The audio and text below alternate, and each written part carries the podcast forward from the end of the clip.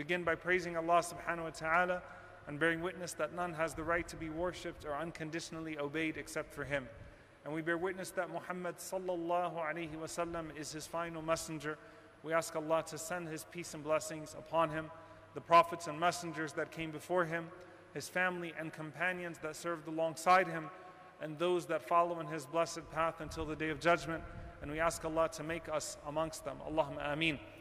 Dear brothers and sisters, it is very easy to witness from far away a situation of tyranny, a situation of dhulm, and to disconnect yourself from that tyranny and to say what a horrible tyrant that person is and what a great people those that resist that tyrant are. But what is much more difficult is for one to actually interrogate themselves, as the Prophet ﷺ taught us to do, with every single element of our lives in the most personal of ways, even with stories that happened long ago.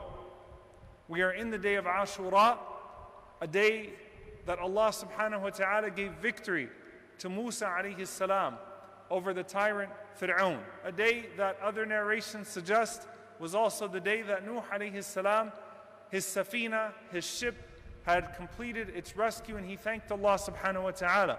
A day after the Prophet sallallahu alayhi wasallam where Al Hussein radiallahu ta'ala anhu, his grandson, sallallahu alayhi wasallam, went forth to confront a tyrant and was honored with shahada in one of the greatest tragedies in Islamic history. A day in which we reflect upon a person confronting dhulm, confronting oppression in the most personal and most difficult of ways. And I want you to think about the way the Prophet ﷺ spoke about every other terminology that we have in our deen. المسلم قال عليه الصلاة والسلام المسلم من سلم المسلمون من لسانه ويده A Muslim is the one from whom other people feel safe from their hand and from their tongues. And in one narration, the Prophet ﷺ said, Al-Muslimu man salima nas. A Muslim is the one from whom the people feel safe from their hand and feel safe from their tongue. He also said, sallallahu alayhi wasallam, وَالْمُؤْمِنُ مَنْ أَمِنَهُ النَّاسِ عَلَى دِمَائِهِمْ وَعَلَى أَمْوَالِهِمْ And a mu'min, a believer, is the one that the people feel safe. They feel a sense of trust when it comes to their blood and when it comes to their wealth. And he said, sallallahu alayhi wasallam, وَالْمُهَاجِرُ مَنْ هَجَرَ الْخَطَايَا وَالذُّنُوبِ And a muhajir, a person who truly makes hijrah, is not the person who just migrates from one land to another, but a person who migrates away from that which Allah subhanahu wa ta'ala has prohibited from the sinful things, the major and the minor, the public and the private. That hijrah has a personal element, that Islam, being a Muslim, has a personal element, that being a mu'min has a personal element that involves everyone and everything around you. Al mujahidu man jahada nafsa a person who is mujahid is not just the one who's in the battlefield. Certainly, that is one form of being engaged in a struggle. But a mujahid is the one who strives against themselves to make sure that they purge all of the evil from within themselves. So, all of these terms, they have an implementation at a very deep level. And I want you to think about the people of Musa alayhi salam. After Allah subhanahu wa ta'ala saved them from Fir'aun. And they have in their minds a very clear idea of what a zalim, of what a tyrant looks like. If you were to say to Bani Israel the word zalim, tyrant, immediately a certain image will come in their minds and it's going to be Fir'aun because they experienced the cruelty of Fir'aun and they knew him to be a zalim. And if you were to ask anyone in here, think about a zalim, surely you would think about a certain oppressor, a certain dictator, someone other than yourself. But I want you to think about the people of Musa alayhi salam, who had a very specific idea of what a zalim is, of what an oppressor is. And then Musa says to them, يا قوم إنكم ظلمتم أنفسكم باتخاذكم العجل. O my people, you have oppressed yourselves. You have oppressed yourselves. Someone might think, wait, what? We're oppressors? Yes. You have become oppressors, if only to yourselves. by resorting back to the shirk that Allah subhanahu wa ta'ala saved you from.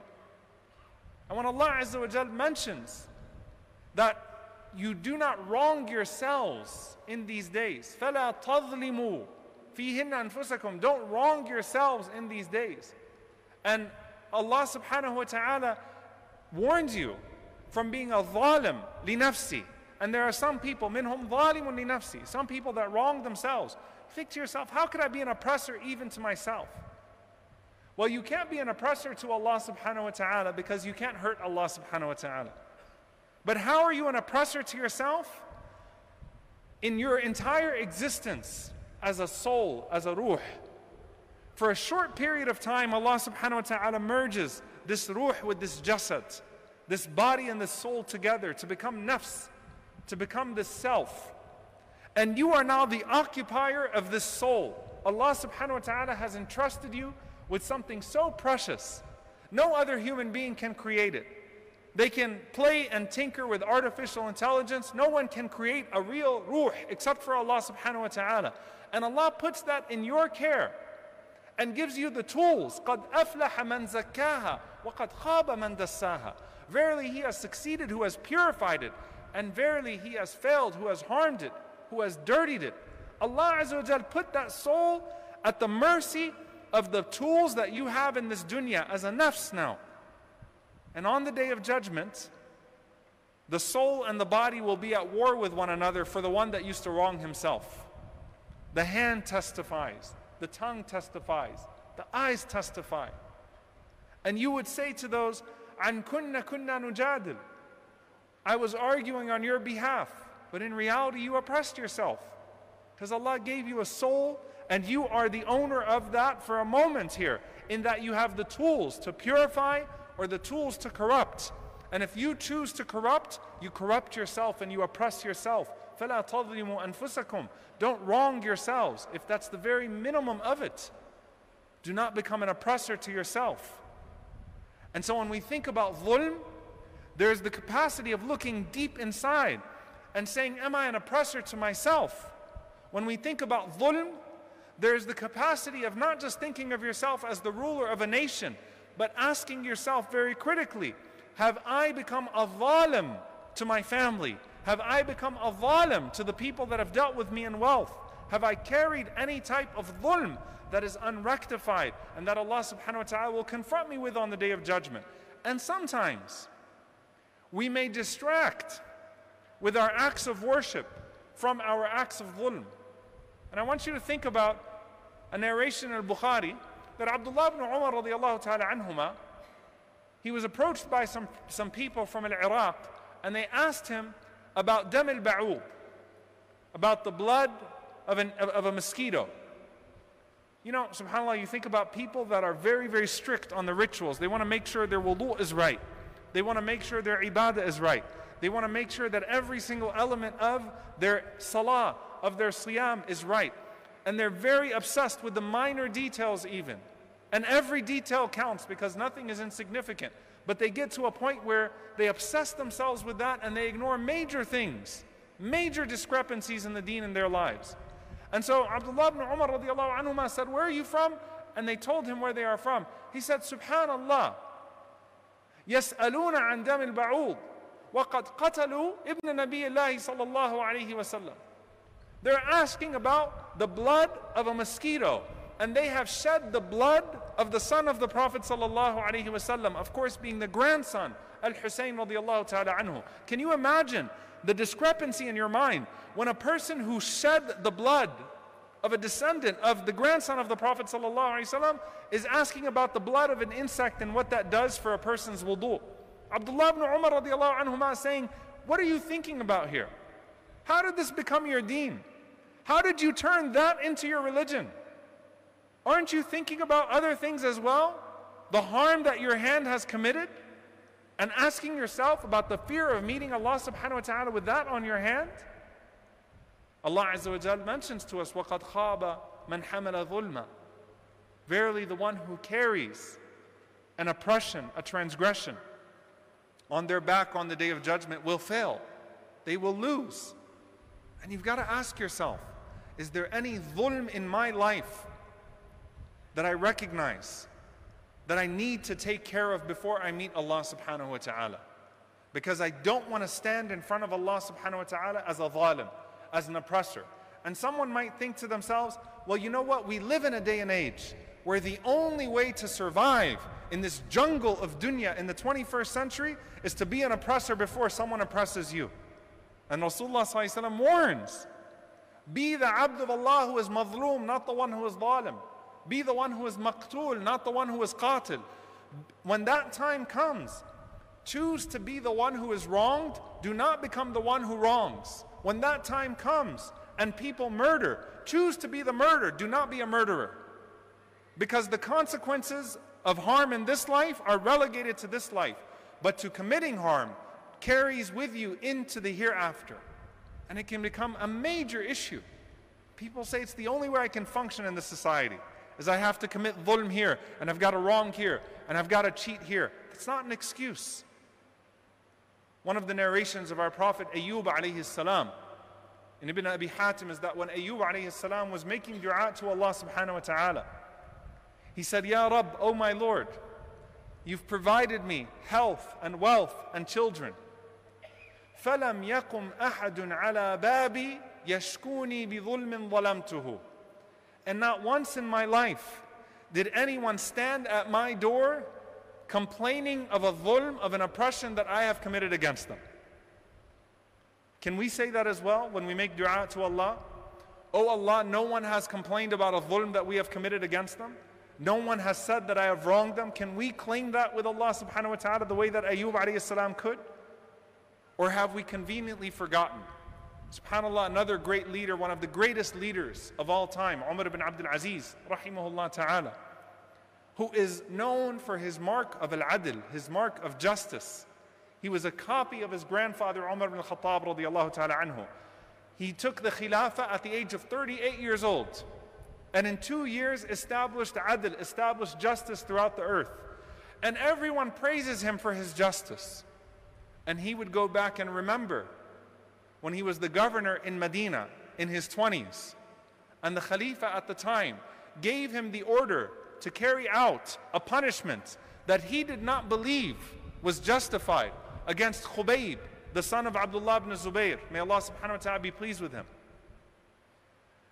And he used to think back on that.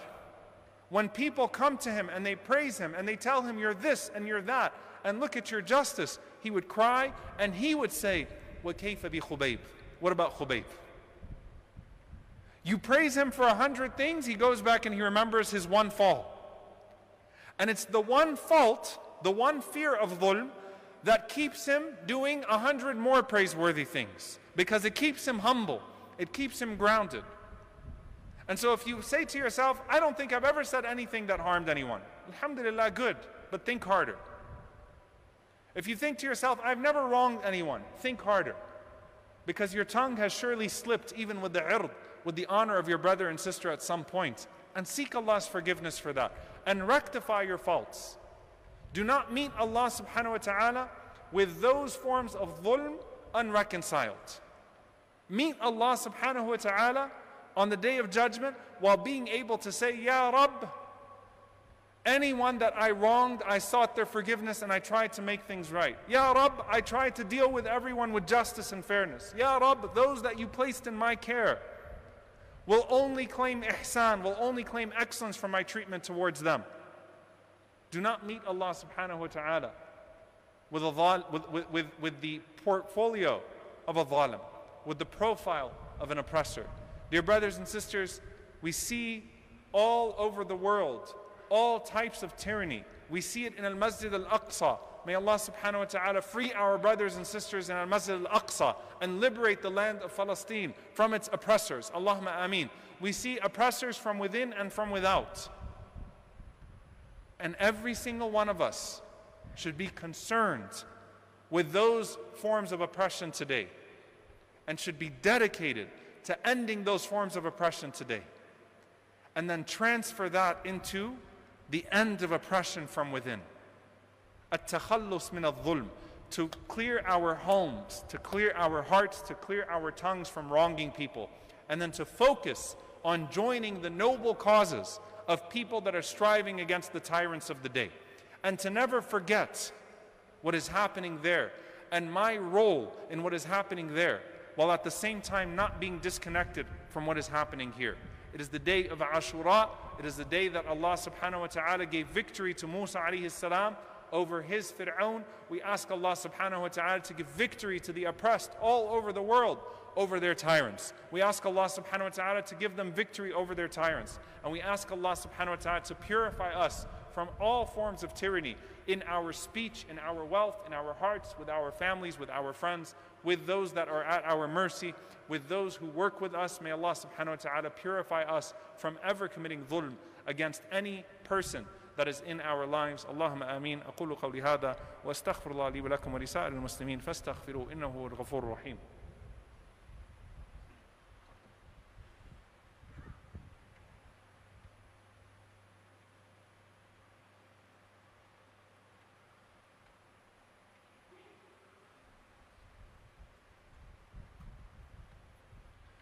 الحمد لله رب العالمين والصلاة والسلام على رسوله الكريم وعلى آله وصحبه أجمعين. اللهم اغفر للمؤمنين والمؤمنات والمسلمين والمسلمات الأحياء منهم والأموات إنك سميع قريب مجيب الدعوات. اللهم اغفر لنا وارحمنا واعف عنا ولا تعذبنا. ربنا ظلمنا أنفسنا وإن لم تغفر لنا وترحمنا لنكونن من الخاسرين. اللهم إنك عفو تحب العفو فاعف عنا. اللهم اغفر لوالدينا رب ارحمهما كما ربونا صغارا. ربنا هب لنا من أزواجنا وذرياتنا قرة أعين واجعلنا للمتقين إماما. اللهم اهدنا واهد بنا. اللهم اهدنا واهد بنا. اللهم أصلحنا وأصلح بنا. اللهم اهدي ووفق سلطان سلنجور. اللهم أدم العون والهداية والتوفيق والصحة والسلامة منك. يا رب اللهم أعز الإسلام والمسلمين. وأذل الشرك والكاذبين ودمر أعداء الدين. اللهم أهلك الظالمين بالظالمين وأخرجنا وإخواننا من بينهم سالمين عباد الله أن الله يأمر بالعدل والإحسان وإيتاء ذي القربى وينهى عن الفحشاء والمنكر والبغي يعظكم لعلكم تذكرون. فاذكروا الله يذكركم واشكروه على نعماء يزد لكم. ولذكر الله أكبر والله يعلم ما تصنعون. وأقم الصلاة.